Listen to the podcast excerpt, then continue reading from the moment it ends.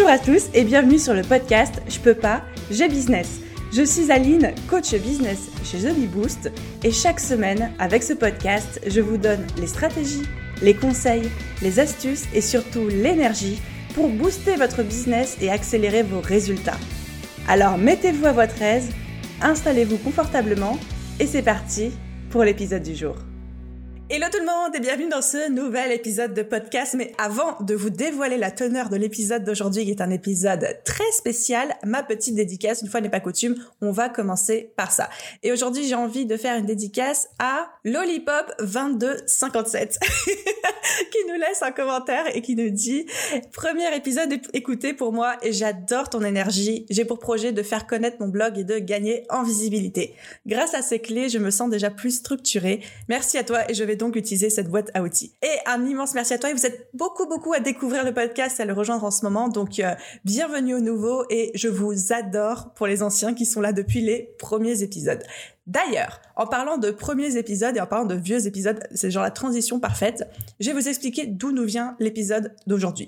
En fait, il y a quelques jours, je me sentais euh, l'âme nostalgique et je me suis penchée sur mes premiers enregistrements de podcast. Il faut savoir que avant de lancer mon podcast, comme je n'avais jamais fait ça de ma vie, que je détestais ma voix, que je galérais, que je savais pas reprendre mon souffle, que je m'étouffais dès que j'enregistrais quelque chose, je me suis entraînée pendant je sais plus combien de temps, 20 ou 30 jours et tous les jours, je m'enregistrais parler pendant, je sais pas, 5-10 minutes et ensuite je me forçais à me réécouter pour pouvoir repérer mes tics de langage, les corriger le plus rapidement possible, m'améliorer, prendre confiance en moi et m'habituer à entendre ma voix.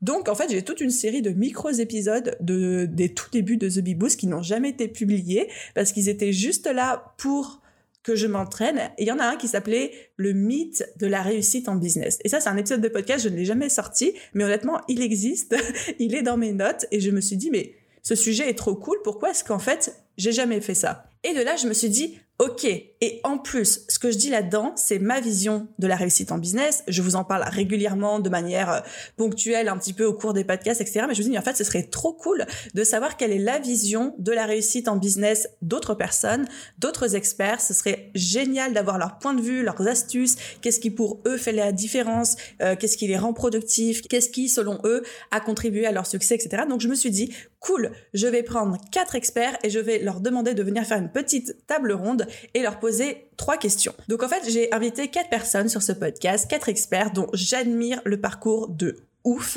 qui ont fait des bons incroyables avec leur business dans les 12 derniers mois et qui sont hyper, hyper inspirants euh, déjà pour moi et puis ensuite aussi pour leurs audiences respectives. Et à ces quatre experts, je leur ai posé trois questions. Alors, avant de vous dévoiler les questions en, en question, avant de vous dévoiler les questions, laissez-moi vous présenter un petit peu qui va être parmi nous pour ce podcast. Alors, le premier expert qui a accepté de se prêter au jeu, c'est Thomas Burbidge. Donc Thomas, vous le connaissez déjà parce qu'il est déjà venu sur le podcast Je peux business. C'était l'épisode 52, trouver et développer sa vision d'entrepreneur. C'est un épisode qui vous avait beaucoup, beaucoup plu. Thomas, il est expert en branding et en stratégie digitale. Il bosse beaucoup, beaucoup avec les freelances. Il a le podcast Young, Wild and Freelance qui cartonne aussi. Et c'est vraiment un entrepreneur que je vois exploser. Donc c'était hyper intéressant. En plus, c'est la petite touche masculine de ce podcast. c'était vraiment hyper intéressant d'avoir euh, son avis sur la réussite en business.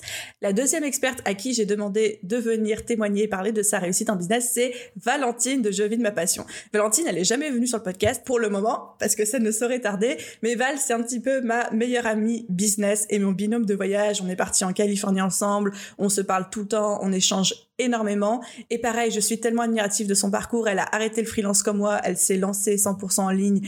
Elle cartonne. Elle a fait je sais plus combien fois combien sur son chiffre d'affaires, etc. Elle est spécialiste dans la création et la vente des produits digitaux lorsqu'on est entrepreneur. Donc si vous avez envie de créer et de vendre des formations en ligne ou des produits digitaux, c'est elle qu'il faut aller voir. Et elle a également le podcast Je vis de ma passion qui cartonne. Ma troisième experte, c'est une autre de mes business friends et encore une fois, mais il y a que des gens inspirants ici, mais encore une fois, pareil, le parcours de malade, c'est Safia de My Trendy Lifestyle, que vous connaissez certainement à travers son podcast à succès Build Yourself. Pareil, c'est un podcast à la fois développement personnel et entrepreneuriat pour les femmes entrepreneurs. Et Safia, elle est mentor pour les femmes qui souhaitent développer un business en ligne et avec une grosse spécialité aussi dans le podcast. Pareil, Safia, c'est une nana à qui je parle tout le temps, on rigole bien, on s'est déjà vu plusieurs fois et elle a fait un parcours de malade. Je crois qu'elle a fait x2 sur son chiffre d'affaires dans les huit derniers mois ou un truc comme ça. Bref, ça décolle et je veux savoir son avis sur la réussite. Et enfin, ma quatrième et dernière experte, c'est Isabelle Cugnot. Isabelle Cugnot, elle est également déjà venue sur le podcast Je peux pas, j'ai business. Ça a été l'épisode numéro 53 où on parlait de comment trouver des clients grâce à LinkedIn. Donc Isabelle, c'est une experte LinkedIn. Pareil, euh, ça cartonne pour elle. Elle est bookée elle bosse vraiment avec des clients euh, premium. Et je l'ai découverte lors d'un séminaire l'hiver dernier parce qu'elle était sur scène. Justement, elle donnait une conférence euh, sur LinkedIn et j'ai eu un coup de cœur pour cette nana tellement elle est généreuse, humble en fait, alors qu'elle a un business pareil qui décolle dans tous les sens. Et depuis que je l'ai rencontrée, pareil, je la vois exploser. Donc je me suis dit, je veux aussi son avis à elle sur la réussite. Donc Thomas, Valentine, Safia et Isabelle, ils ont accepté de se prêter au jeu et de répondre à mes trois questions. Pour vous dire un petit peu comment j'ai organisé la chose, je leur ai envoyé les questions par mail et chacun m'a enregistré sa piste audio et me l'a envoyé. C'était un beaucoup plus simple d'un point de vue organisation plutôt que de se retrouver tous les cinq à une date commune impossible à trouver sur Zoom. Et en plus, comme ça, ça a permis à chacun de préparer ses réponses sans se faire influencer par les autres. Et moi, je n'ai pas encore écouté leurs réponses. Donc je vais les découvrir en même temps que vous et vous faire mon feedback à chaud. Les trois questions que je leur ai posées à chacun, c'est 1. À quoi ressemble la réussite en business pour toi? Parce que c'est toujours très intéressant. On parle beaucoup de réussite, mais je pense vraiment que la réussite, elle a autant de visages qu'il y a d'entrepreneurs sur cette planète. Donc, je voulais savoir comment eux imaginer et conceptualiser la réussite. La deuxième question, c'était quels sont les trois facteurs principaux qui, selon eux, ont contribué à leur réussite. Et là, je suis hyper curieuse aussi de voir si tout le monde va dire plus ou moins la même chose ou si au contraire ça va partir dans tous les sens. Et la troisième et dernière question, c'est quelle est la petite habitude quotidienne qui te rend ultra productif? Et tout le monde aime bien les petits secrets, les petites habitudes de productivité. Donc, pareil, j'ai hâte de voir ce qui se cache sous les dessous de leur journée type. Allez, donc sans plus attendre, on va entamer avec la première question à quoi ressemble la réussite en business pour toi? Et je vous propose d'écouter la réponse de Thomas. À quoi ressemble la réussite en business pour toi? Alors, pour moi, la réussite, c'est un concept qui de base est très personnel et subjectif. La définition sera différente pour chacun, mais si je cherche à revenir au principe premier, je dirais que la réussite business, c'est arriver à construire une activité professionnelle qui nous offre le niveau de liberté, le niveau d'impact, le niveau de contribution, le niveau d'épanouissement qu'on recherche dans l'ensemble de nos domaines de vie. Et du coup, pour moi, bah, le niveau que je recherche sur ces éléments est plutôt très élevé. Et en même temps, je me sens déjà libre dans ce que je fais. J'ai déjà la sensation d'avoir de l'impact, de contribuer aux personnes qui m'inspirent et, et que j'ai envie de servir. Et du coup, je me sens clairement épanoui dans mon quotidien aussi. Donc, je dirais que j'y suis déjà à une forme de réussite, même si on peut continuer de la, de la développer et de la faire grandir. À présent, passons à la réponse de Valentine. Et moi, je vous ferai mon petit feedback. J'ai l'impression d'être une commentatrice télé, je vous jure. Je vous ferai mon petit feedback juste après. Allez, voici la réponse de Valentine sur comment est-ce qu'elle conceptualise la réussite en business. Alors pour moi, la réussite en business, c'est euh, avant tout pouvoir me lever le matin en sachant que je vais faire quelque chose qui me plaît à 100% et surtout que cette activité que j'ai créer de A à Z me permet de, bah, de vivre. J'ai une activité qui est rentable et donc bien sûr c'est important également. Euh, la réussite en business aussi, je pense que c'est pouvoir se permettre de, de se faire plaisir, de lancer des nouveaux projets, d'en arrêter certains, euh, d'avoir cette liberté d'action. Enfin, pour moi, c'est très important parce que j'ai toujours plein plein d'idées et voilà, pouvoir arrêter quand ça va pas ou pouvoir euh, lancer des nouvelles choses. Je trouve que c'est euh, c'est très important et pour moi, c'est c'est synonyme de de réussite, avoir cette cette rentabilité tout en ayant cette liberté, cette créativité. Allez, autour de Safia, à présent de s'exprimer sur la question. La réussite en business, pour moi, c'est euh, ça se définit de deux manières. D'abord via la liberté, parce qu'on est libre de notre temps. On le dépense absolument comme on le veut. C'est nous qui fixons les règles, et ça, je trouve que c'est un, un privilège énorme. Pour moi, si tu peux faire ce que tu veux de ton temps sans rendre des comptes à personne, ça fait partie de la réussite. Il y a également le fait qu'on est aussi libre dans la tête, puisqu'on a un job qui euh, nous convient, qui est en accord avec nos valeurs et qui impacte la vie des autres de manière positive. Donc au niveau de l'état d'esprit aussi, on se sent plus légère. Il y a également la liberté financière bien sûr Réussir en business, c'est aussi avoir une entreprise qui roule, une entreprise qui est rentable, une entreprise qui génère plus de revenus que ce qu'on aurait imaginé gagner, en tout cas pour moi. Je viens d'une famille avec un milieu social plutôt moyen, j'ai grandi en HLM, j'ai toujours travaillé pour me payer euh, mes études, euh, mon loyer, etc. quand j'étais étudiante. Aujourd'hui, je suis euh, la première personne de ma famille à créer une entreprise et en vivre. Et je sais que je vais être la première personne de ma famille à être propriétaire et donc ça, pour moi, ça rentre aussi dans ma définition euh, de la réussite en business. À côté de ça, à côté de euh, cet aspect liberté qui englobe tellement de choses, il y a aussi l'accomplissement. L'accomplissement personnel, ça fait partie de ma définition de la réussite en business parce que être accompli, avoir un business aligné avec nos valeurs, avec nous-mêmes, le fait de se sentir bien, de se sentir à l'aise dans ce qu'on fait chaque jour, c'est un signe de réussite. Se lever le matin et avoir hâte de se mettre à travailler, avoir hâte de se lancer dans plein de projets, sentir qu'on est en fait sur la bonne voie, qu'on apprend constamment, qu'on est en train d'évoluer en tant qu'humain, qu'on écrit l'histoire, qu'on aide les autres bah, à changer, à apporter une différence, ça fait partie de la réussite. Et pour finir, voici la vie d'Isabelle. Alors la réussite en business pour moi, c'est pas forcément de devenir riche, clairement, c'est pas d'avoir une grosse multinationale euh, non plus. Euh, c'est plutôt d'atteindre des objectifs qu'on s'est fixés, tout simplement. Des objectifs qui sont parfaitement alignés avec ce qu'on veut vraiment, au fond de notre cœur, et euh, alignés avec qui on est vraiment. J'insiste à chaque fois sur le vraiment c'est très important de bien se connaître pour savoir euh, définir ces, objectifs-là. Et une fois qu'ils sont vraiment bien alignés avec nous, il faut s'y tenir, les écrire noir sur blanc, avoir une vraie vision, les planifier et faire les premiers pas, tout simplement. Parfois c'est pas simple, j'en suis là, moi en ce moment, je, j'hésite à faire les premiers pas euh, pour lancer euh, un énorme projet que j'ai envie de lancer depuis des années, mais les premiers pas sont hyper importants. Et surtout, ce qui est le plus difficile, c'est de s'y tenir, de persévérer même quand c'est difficile. C'est Napoléon Hill qui disait que toutes les personnes qu'il a interviewées et qui ont réussi dans, leur vie ont connu leur plus grand succès immédiatement après un échec qui semblait pourtant sans espoir. Et honnêtement, depuis quelques années, la vie, elle me prouve sans cesse que cette idée, elle est vraie. Euh, faut vraiment persévérer, faut s'accrocher, faut rester concentré. Et souvent, c'est au moment où ça va le moins bien, où on n'en peut vraiment plus, que c'est là que ça va se transformer. Donc faut vraiment vraiment insister et surtout ne jamais laisser euh, tomber, ne jamais baisser les bras. Si votre objectif il vous fait toujours vibrer, eh bien accrochez-vous. Parce qu'il va falloir vous accrocher, c'est sûr. Mais accrochez-vous parce que vous allez voir que le chemin, il, est génial. Si vous n'avez pas d'objectif clair, ça m'est déjà arrivé, avant de me lancer dans l'entrepreneuriat, je savais pas du tout ce que je voulais faire. Mais il y a des techniques pour réussir à savoir ce qu'on veut faire, donc ne restez pas comme ça.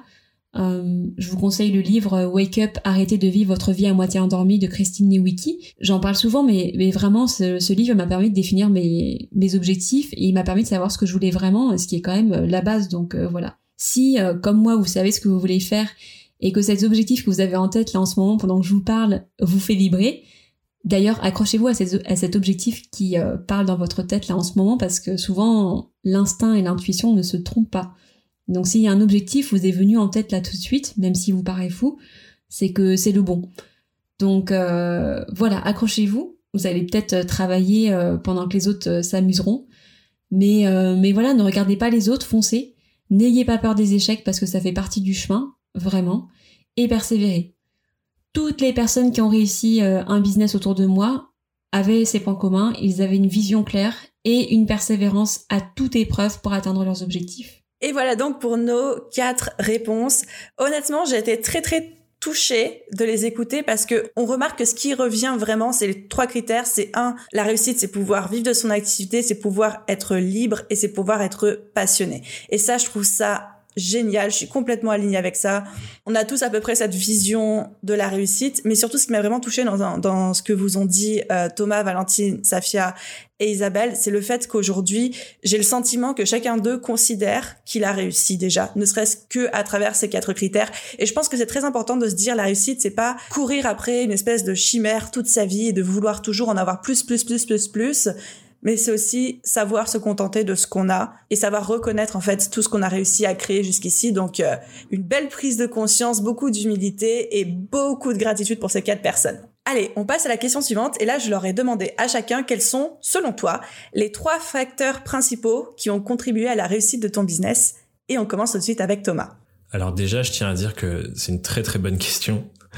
Euh, et Aline, tu sais que j'adore les questions. Et du coup, je dirais qu'une des premières choses, c'est euh, le lien que j'ai avec mon audience, avec mes clients. Je mets beaucoup d'intention et beaucoup d'attention dans le fait de tisser des relations fortes avec les personnes qui suivent mon contenu, avec qui je travaille, que je coach, les, gens que j'accompagne globalement. Et pour faire ça, ça passe notamment par le fait de, de partager l'entière réalité de ce que je vis dans mes contenus, notamment dans ma newsletter, sans aucun filtre, à m'autoriser à être vulnérable, euh, authentique, sincère dans ma démarche.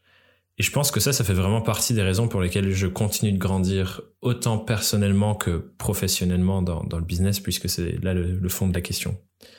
Donc vraiment, ouais, ce, lien que j'ai envie de continuer à d'approfondir avec les gens qui me suivent. J'ai envie de ouais qu'on ait un lien fort d'humain à humain, de personne à personne. Donc ça c'est le premier truc. Le second facteur, je dirais que c'est euh, mon obsession pour euh, pour la compréhension humaine.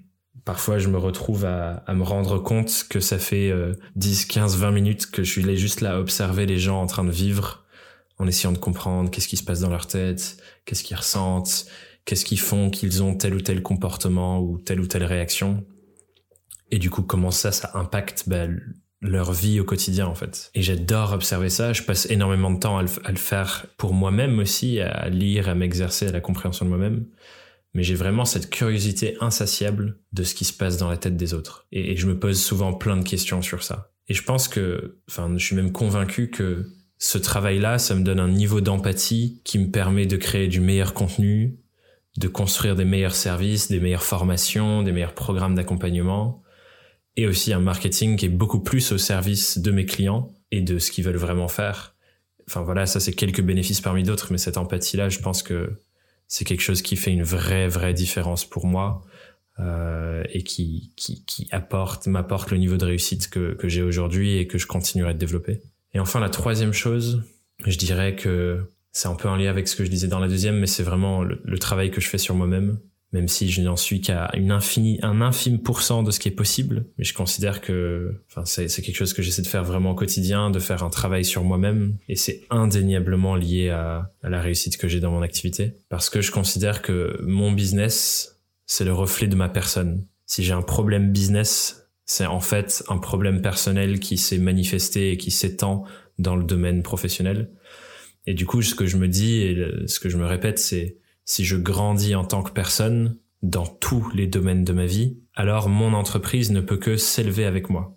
Il n'y aura pas d'autre choix parce que je deviens une meilleure personne, donc forcément, je suis une personne qui a, euh, je deviens une personne qui a une entreprise qui réussit. Et je trouve qu'on on cherche beaucoup trop à séparer pro et perso, alors que at the end of the day, comme on dit en anglais, au final, on est un être humain complet et complexe et c'est l'ensemble de nous-mêmes, c'est toutes nos différentes parties et tous nos domaines de vie en tant que personne qui vont déterminer la réalité de ce qu'on se construit dans le monde et dans le quotidien. Et notre réalité, elle dépend de tout ce qui se passe à l'intérieur et de euh, bah, qui on est en tant que personne, en fait.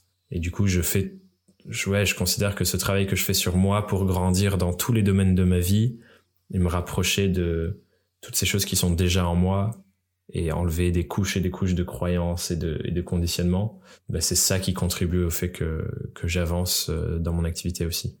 Donc ce serait ça les trois choses, et comme tu l'as dit bien sûr, beaucoup de travail et, euh, et du, de l'action massive.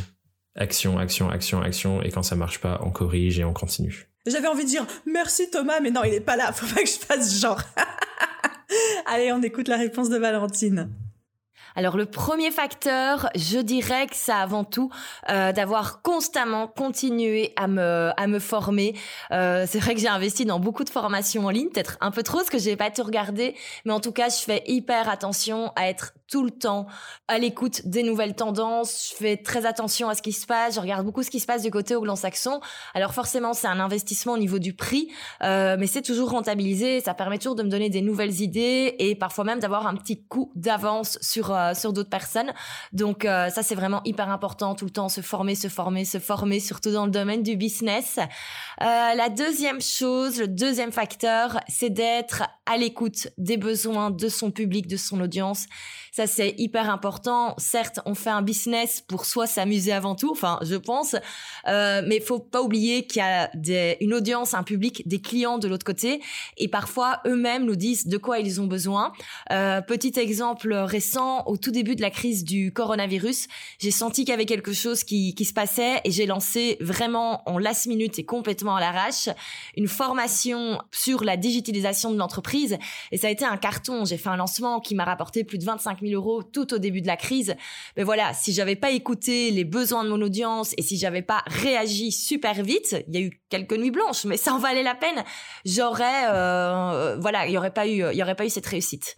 Et là, le troisième facteur, je pense que c'est le plus important, c'est de s'écouter. On a tous une intuition et quand on sent nous, on sent que quelque chose ne va pas ou que quelque chose va ou qu'on a envie de lancer quelque chose, ben go, il y a aucun risque. De toute façon, au pire, ça ne fonctionne pas, ben on part sur autre chose. Mais vraiment pour moi, c'est s'écouter, écouter sa petite voix, l'intuition qu'on a et euh, ça ne peut qu'aller. Écoutons à présent la réponse de Safia. Concernant les trois facteurs qui ont contribué à la réussite de mon business, euh, je dois dire que le premier et le plus gros, c'est mon état d'esprit. Alors quand je dis ça à chaque fois, je sais que c'est assez flou parce que c'est pas quelque chose de palpable et qu'on peut mettre en place dès demain. C'est quelque chose qui se fait sur la durée, mais à partir du moment où notre état d'esprit change, à partir du moment où on arrête de se bloquer et de se restreindre à cause de nos pensées limitantes et qu'on euh, sort de notre zone de confort, qu'on essaye de faire des choses qui nous font peur, des choses inconnues qui vont pas forcément apporter des résultats, mais qui sont différentes de ce qu'on fait d'habitude, eh bien, ça change tout. Mon état d'esprit, il a fait exploser mon business. Est arrivé un moment dans ma vie entrepreneuriale où je me suis un matin et je me suis dit, j'obtiens pas les résultats à la hauteur de mon potentiel. Ça peut paraître assez euh, narcissique pour certaines personnes, mais euh, personnellement, je trouve que c'est réaliste. J'obtenais pas de résultats à la hauteur de de mes capacités, à la hauteur de la qualité de mes offres, à la hauteur de la qualité du contenu que je produisais euh, de manière hebdomadaire.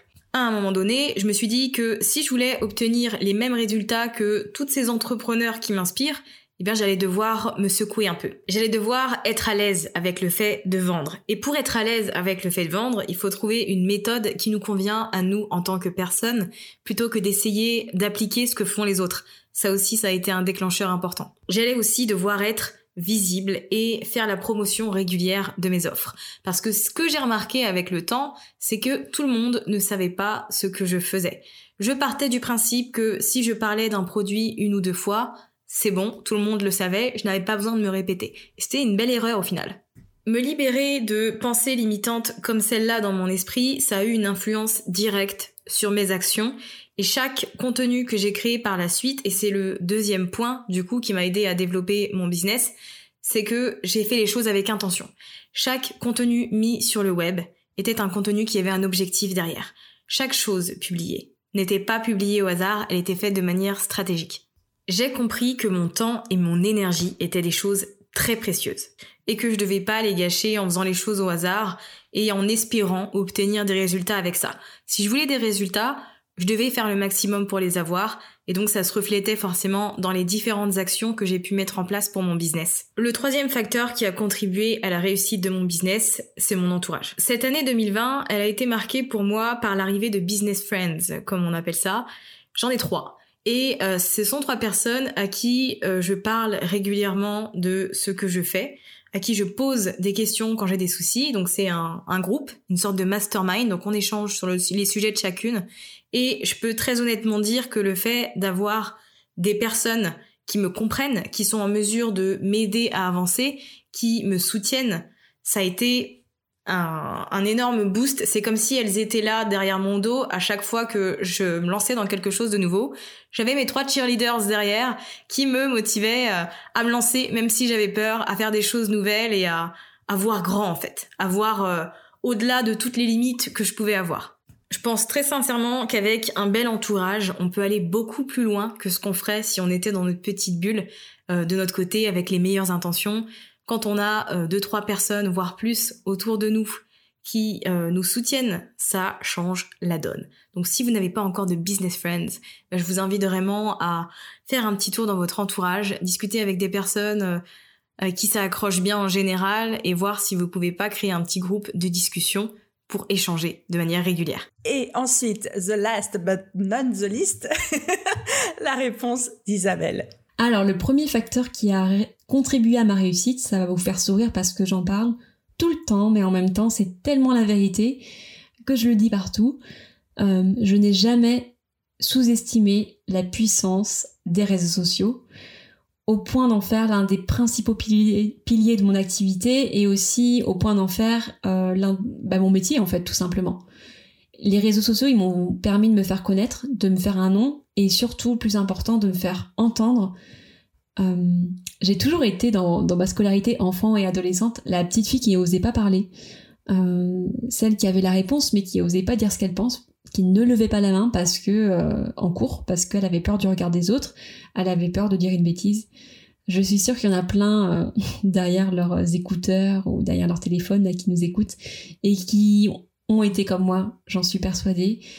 Et, euh, et voilà, aujourd'hui, je suis capable de parler devant des milliers de personnes. Alors c'est dingue pour moi de dire ça, mais mon Dieu, je l'ai fait parce que j'ai commencé par me faire entendre sur les réseaux sociaux en fait ça m'a vraiment permis de me faire connaître et de trouver tous mes clients, d'attirer à moi énormément d'opportunités. Et ce qui est génial avec les réseaux, c'est que ça donne la chance à tout le monde. On part tous avec la même chance. Peu importe d'où vous venez, moi je viens de ma petite campagne, j'avais pas d'argent, j'avais pas de contact. Eh bien, je me suis fait un petit nom dans mon domaine parce que euh, parce que les réseaux sociaux tout simplement, euh, parce que LinkedIn, parce qu'Instagram, parce que YouTube, parce que Twitter et Franchement, euh, utilisez-les parce que c'est c'est d'une puissance. On a un outil incroyable dans nos mains qui est gratuit en plus. C'est vraiment trop bête de le laisser de côté. Pour moi, c'est ce qui a fait clairement mon plus gros facteur, je pense, de réussite. Alors bien sûr, comme tu le dis, il faut travailler énormément. Je pense que j'aide vraiment mes clients, donc forcément ça fonctionne. Mais j'ai jamais sous-estimé la puissance des réseaux sociaux et j'insiste là-dessus ayez un bon outil pour communiquer et euh, je vous euh, conseille les réseaux sociaux. voilà. Deuxième facteur, j'ai jamais vraiment regardé ce qui se faisait à côté. Je me suis formée euh, seule depuis le début. J'ai créé mon propre métier. Je fais tout pour répondre aux besoins des, personnes en face de moi, que ce soit un public, des étudiants, des clients. Je me mets toujours à leur place en me disant, OK, qu'est-ce que j'aimerais recevoir si j'étais à leur place euh, et en fait, je fais tout pour leur donner ce qu'ils souhaitent. Euh, donc forcément, ça inclut constamment de travailler plus que la moyenne, ça, inclut de, se former constamment aussi. Mais, euh, mais voilà, j'adore me former, je suis hyper curieuse et j'ai toujours travaillé plus que la plupart de, de mes collègues ou, même que mes concurrents parce que, parce que je suis passionnée et que vraiment je suis obsédée avec cette idée de, de, rendre service euh, à mes clients en fait et aux personnes qui sont en face de moi de répondre à leurs questions en fait de les aider tout simplement. Et, euh, et surtout j'ai vraiment jamais regardé ce qui se faisait à côté et heureusement parce que j'ai inventé mon métier et en m'appuyant sur ce qui me plaisait vraiment et sur ce que voulaient les autres. Et honnêtement euh, je regrette pas du tout. Si c'était à refaire je le ferais dix mille fois. Même si ça inclut des mois où on sait pas trop où notre offre elle est pas forcément hyper claire c'est pas très grave en fait. Mais je me suis toujours écoutée et j'ai évité de trop regarder les autres. Après, je vais pas vous mentir, hein, ça m'est déjà arrivé d'être sur les réseaux sociaux et de voir euh, des publications de concurrents et de me dire euh, oh mon dieu j'aurais dû faire ça, euh, c'est génial, j'aurais pu le faire en plus, je le savais. Bref, ça c'est quand l'ego ou le mental parle. Mais mais maintenant je le fais beaucoup moins. Quand je regarde mes concurrents, c'est que je travaille ma stratégie de contenu et donc c'est simplement dans dans l'étape du benchmark, mais maintenant je préfère créer, euh, répondre aux besoins des internautes ou des personnes qui me suivent, de mes abonnés, euh, des clients, plutôt que de regarder ce que font les autres et d'essayer de faire pareil, enfin surtout pas quoi. Donc voilà, j'ai jamais vraiment regardé ce qui se faisait à côté, j'ai préféré faire et créer et je vous conseille de faire la même chose. Troisième facteur, et celui-là j'ai hésité à, le dire parce que c'est très personnel et euh, j'espère que ce sera pas mal interprété, mais c'est très très sincère, donc voilà, ça vient du cœur. Pour moi, l'un des facteurs qui a réussi, enfin qui a contribué à ma réussite, c'est que je suis moi-même. Euh, ça veut dire euh, que je j'essaie d'être authentique partout où je vais. je garde ma simplicité, même dans des moments où ça fait peut-être mieux d'être plus, je sais pas, superficiel, plus plus complexe ou j'en sais rien, je, garde ma simplicité et, et je reste bienveillante parce que ça fait partie de moi. Mais aussi je reste vulnérable et je reste hypersensible parce que je suis comme ça. Et ça peut paraître évident, mais ça l'a pas du tout été toujours pour moi. On vit dans une société où tout le monde s'amuse à porter un masque, où la bienveillance elle n'est pas forcément à la mode car elle peut être euh, à tort synonyme de faiblesse par exemple. À tort parce que pour moi c'est tout l'inverse, être bienveillant dans ce monde c'est une sacrée force. Mais euh, voilà, je crois que qui fait vraiment la différence pour moi, c'est que je suis dans un secteur où j'ai une personnalité qui est un peu différente de, certains de mes concurrents, enfin de la plupart de mes concurrents, et que euh, finalement cette euh, particularité devient une force. Alors que pourtant, ça euh, ça pouvait être vu comme des faiblesses à un moment donné dans ma vie. D'être vulnérable, d'être sensible, d'être trop bienveillante, d'être trop simple, ça pouvait être vu comme, comme une faiblesse. Mais j'ai décidé d'être moi-même parce qu'en fait, je me suis lancée dans l'entrepreneuriat pour ça, pour être juste moi-même. Et je me rends compte que c'est une force parce que bah, tous les avis, les témoignages de mes clients que j'ai, c'est toujours par rapport à ça. C'est merci pour les compétences évidemment, mais merci aussi pour la personnalité. Et franchement, tout ce que je peux dire, c'est franchement à chaque fois que je, participe à des conférences ou, ou, que je vois des personnes autour de moi, des confrères ou pas d'ailleurs, ou des personnes qui sont pas du tout dans, dans mon métier, à chaque, enfin souvent ce que je remarque comme euh, comme faiblesse, c'est que les gens ne sont pas vraiment eux-mêmes parce qu'ils ont peur, je pense, d'être eux-mêmes. Et moi, je vous conseille de l'être parce que vraiment, c'est déjà c'est beaucoup moins fatigant, donc ça c'est cool. Et surtout, vous allez voir que vous allez euh, apporter quelque chose en plus on est dans un monde sur un marché du travail où tout le monde porte un masque et ça fait du bien d'être juste soi-même. Vous avez un bel exemple avec euh, Aline de, The Boost euh, parce que vraiment je sens que tu es toi-même quoi. Donc donc voilà, c'est pour moi c'est une sacrée force. Et en bonus, euh, toujours faire en sorte d'être aligné avec ce que j'ai vraiment envie de faire et ce que je suis, quitte à changer mon offre et mon quotidien professionnel tous les six mois, c'est pas grave, mais je fais toujours en sorte de faire ce qui me plaît vraiment et de rester passionné et de m'éclater. Et ça inclut de dire non, d'apprendre à dire non, mais c'est pas grave. Voilà, c'est, je fais vraiment en sorte d'être euh, moi-même. Et voilà pour les réponses de nos quatre experts. Je trouve ça passionnant de voir comment chacun explique sa réussite et pourtant, on se rend compte, je sais pas si vous avez fait gaffe, mais on se rend compte qu'il y a quand même des grandes lignes qui reviennent à chaque fois et je suis 100%, 2000% d'accord, même si je me base sur mon propre parcours à moi. C'est vraiment cette idée de un, bosser sur soi-même, bosser sur son développement personnel, écouter son intuition, se faire confiance. Donc, se mettre soi-même en fait au centre de son business et bref faire attention pardon à ce qu'on a envie de faire nous. La deuxième chose qui est beaucoup revenue et pareil, c'est pas moi qui vais vous dire le contraire, c'est vraiment faire attention à ce que notre audience veut, à ce que notre audience demande. Bref, être à l'écoute en fait de ses clients, de ses abonnés, de ses prospects et adapter son business en fonction de ça. Et ça, franchement, mais je suis tellement, tellement, tellement, tellement, tellement d'accord avec ça. Et le troisième truc, évidemment, c'est savoir se former, ne jamais se reposer sur ses lauriers, euh, être à l'écoute des nouvelles tendances, faire les choses avec stratégie. Pareil, encore une fois, je ne peux que être d'accord avec ça. Donc, il y a eu tout un panel de réponses que j'adore. Merci franchement aux quatre experts d'avoir euh, accepter en fait de partager tout ça et même de se mettre un peu à nu, j'ai envie de dire, parce que c'est des questions qui sont pas forcément simples, c'est des questions qui demandent de réfléchir sur soi-même et d'être honnête, etc. Et je sens énormément d'honnêteté et de bienveillance dans les réponses, donc euh, je suis trop contente et je me régale en faisant le montage de ce podcast et en découvrant les réponses en même temps que vous. Allez, on passe à présent à la troisième et dernière question qui était quelle est la petite habitude quotidienne qui te rend ultra productif? J'ai hâte d'écouter la réponse et on commence tout de suite avec Thomas. Ce que je trouve marrant avec cette question, c'est que finalement, cette petite habitude, elle est changeante. J'ai vraiment l'impression que la base de tout ça, ce qui est vraiment le plus important, c'est la connaissance de soi et être toujours dans cette observation de soi pour savoir de quoi on a besoin là, en ce moment, maintenant, pour être productif. Je crois pas vraiment au hack ou aux petites choses comme ça qui nous disent que vous, une fois que tu as fait ça, c'est bon, euh, tu seras productif, ou genre l'outil miracle qui fait que ça change tout et que c'est bon, on est productif tout le temps, etc. Mais je crois plus à euh, apprendre à se connaître soi à s'observer soi pour savoir dans telle ou telle circonstance, dans tel ou tel passage de notre vie, de quoi on a besoin pour améliorer notre productivité.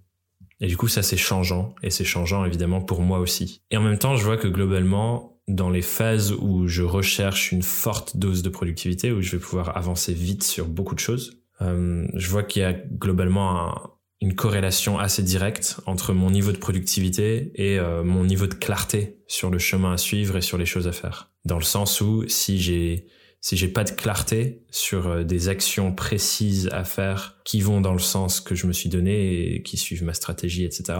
Si j'ai pas de clarté, bah du coup j'ai pas de productivité non plus. Et j'adore quand, quand Tony Robbins dit complexity is the enemy of execution.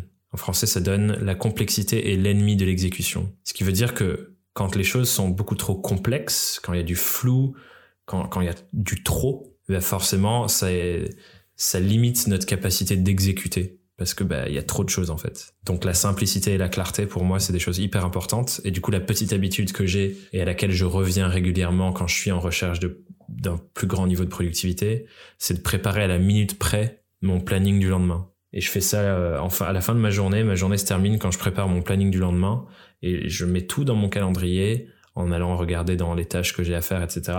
Pour vraiment mettre à la minute près, tu dois faire ça, tu, puis tu fais ça, et quand t'as fini ça, tu fais ça, et quand t'as fini ça, tu fais ça, etc., etc. Et je, je, je cale tout comme ça. Et comme ça, le lendemain matin, c'est tout simple. J'ai beaucoup de clarté sur ce que je dois faire et, et j'ai de la simplicité. J'ai juste à suivre le chemin et dérouler les choses que je me suis fixé à faire plutôt que de me demander constamment maintenant je fais quoi, etc. Now what? Donc voilà, je pense que c'est ça la petite habitude, mais avec le, contexte derrière de pourquoi c'est important et, clairement la base de la base, c'est la connaissance de soi. Et à présent, je laisse la parole à Valentine sur sa petite astuce, son petit secret, sa petite habitude de productivité. Alors mon habitude quotidienne qui me rend ultra productive, c'est de me lever tôt. Euh, c'est hyper important, je pense, de connaître son rythme. On n'a pas tous le même rythme. Et moi, je suis beaucoup plus productive le matin. Donc j'essaye de me lever tôt, euh, vers 6 heures pour commencer mes journées tôt. Et comme cela, à 13 heures, le plus important est fait. Et l'après-midi, soit je continue, ou soit euh, j'essaye d'aller au sport. Euh, et vraiment au niveau euh, habitude du matin, mon meilleur conseil ce serait de prendre un vrai petit déj super protéiné pour avoir des forces jusqu'au temps de midi. Moi, personnellement, le matin, je me fais super plaisir parce que de toute façon, c'est que tout sera éliminé. C'est hyper important de manger protéiné euh, également si on a tendance à être stressé parce que c'est très bon contre le stress. Donc moi, le matin, je me fais plaisir, des œufs, du bacon, des toasts à l'avocat et euh, avec ça, je suis partie euh, pour une matinée hyper, hyper, hyper productive. Et je plus sois Valentine et les toasts à l'avocat, c'est une histoire d'amour. Et quand on voyageait ensemble euh, en Californie, là, quand on faisait notre road trip et tout, on mangeait des toasts à l'avocat tous les jours et on s'est fait les meilleurs avocado toast de toute l'histoire des avocado toast. Bref, trêve de digression. À présent, je laisse la parole à Safia.